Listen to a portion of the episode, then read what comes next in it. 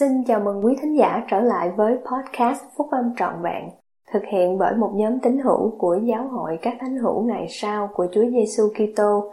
Chúng tôi xin được chia sẻ cùng quý vị các nguyên tắc phúc âm giúp chúng ta có một cuộc sống hạnh phúc từ những bài viết đăng trong các tạp chí của giáo hội phát hành định kỳ vào mỗi tháng.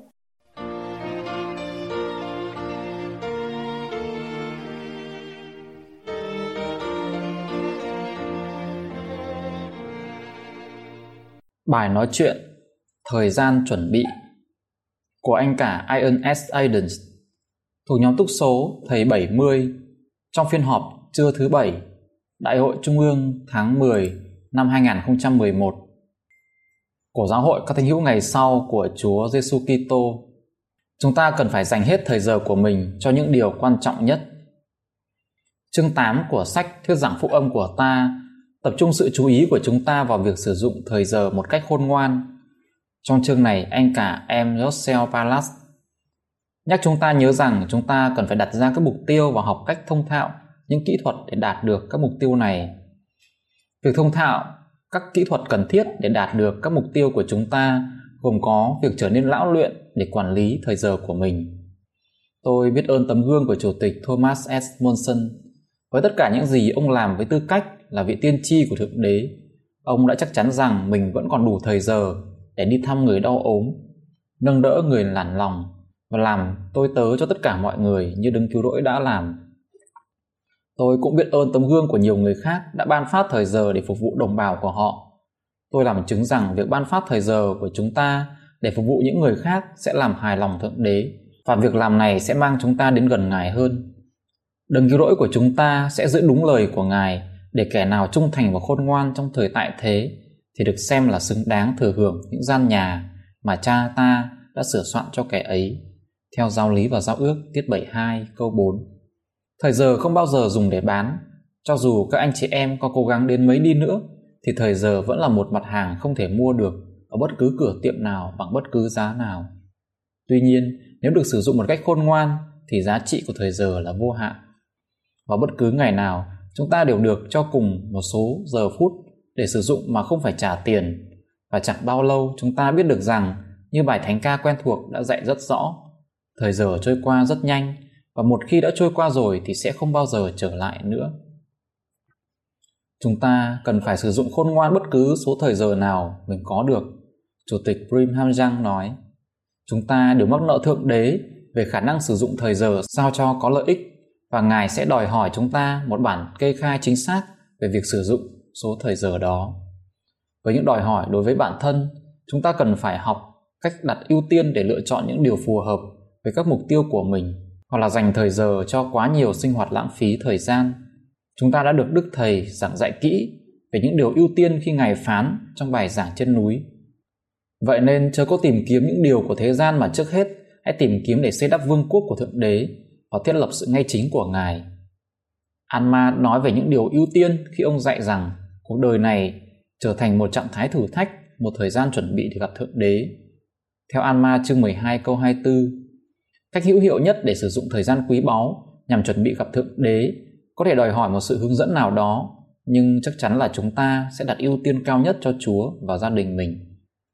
Chủ tịch Theodore F. Woodcock nhắc chúng ta nhớ rằng trong mối quan hệ gia đình, tình yêu thương thật sự được biểu lộ trong thời gian dành cho nhau. Tôi làm chứng rằng khi chúng ta thành tâm và chân thành tìm kiếm giúp đỡ, thì Cha Thiên Thượng sẽ giúp chúng ta xem trọng điều gì đáng để dành thời gian xa hơn lòng cho một điều nào khác. Việc sử dụng thời giờ một cách dại dột liên quan đến tính lười biếng. Khi tuân theo lệnh truyền phải thôi biếng nhác, chúng ta cần phải chắc chắn rằng việc bận rộn của mình phải dành cho điều hữu ích. Ví dụ, thật là tuyệt vời khi ta có thể truyền tải thông tin cho nhau ngay lập tức mà chỉ cần sử dụng mấy ngón tay. Nhưng chúng ta cũng phải chắc chắn rằng mình không quá đam mê phương tiện truyền thông nhanh nhạy này. Tôi cảm thấy rằng một số người đã bị xa vào kiểu nghiện ngập, mới mẻ tốn nhiều thời giờ. Một kiểu nghiện ngập bắt chúng ta phải liên tục xem và gửi đi những lời nhắn với bạn bè và người quen biết. Do đó đã gây ra cảm tưởng sai lầm là mình đang bận rộn với điều hữu ích. Có rất nhiều điều lợi ích khi chúng ta tiếp cận với các phương tiện truyền thông và thông tin tôi đã thấy rằng việc truy cập những bài nghiên cứu bài nói chuyện trong đại hội, các hồ sơ sưu tầm tổ tiên và nhận được email những điều nhắc nhở trên Facebook, cập nhật Twitter và lời nhắn trên điện thoại đều rất hữu ích. Cho dù những điều này có tốt đến mấy đi nữa, chúng ta cũng không thể để cho chúng thay thế những điều quan trọng nhất. Thật đáng buồn là nếu điện thoại và máy vi tính với tất cả sự tinh vi của chúng lại thay thế sự đơn giản của lời cầu nguyện chân thành lên Cha Thiên Thượng nhân từ. Chúng ta hãy luôn luôn nhanh chóng quỳ xuống cầu nguyện như chúng ta gõ lời nhắn trên điện thoại.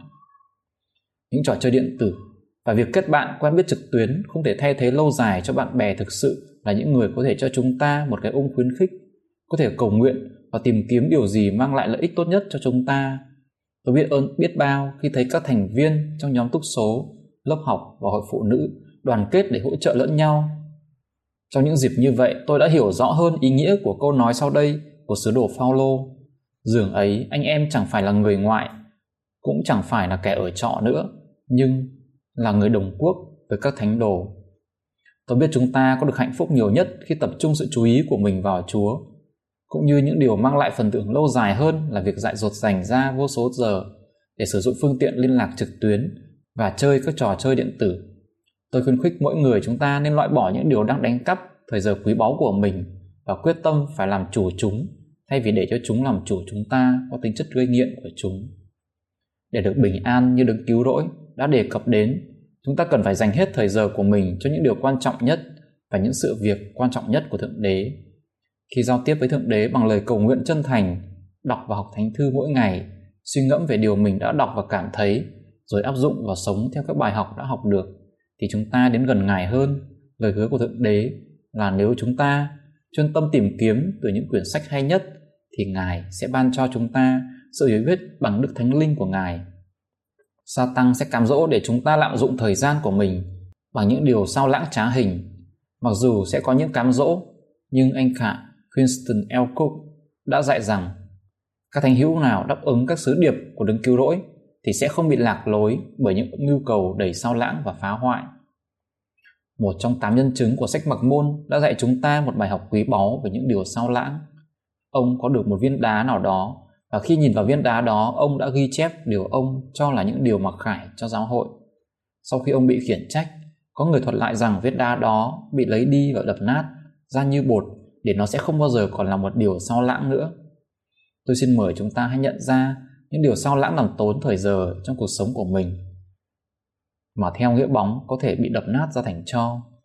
Chúng ta sẽ cần phải có óc xét đoán khôn ngoan để chắc chắn rằng cách mình sử dụng thời giờ phải được cân nhắc một cách chính xác dành cho Chúa, gia đình, việc làm và những sinh hoạt giải trí lành mạnh.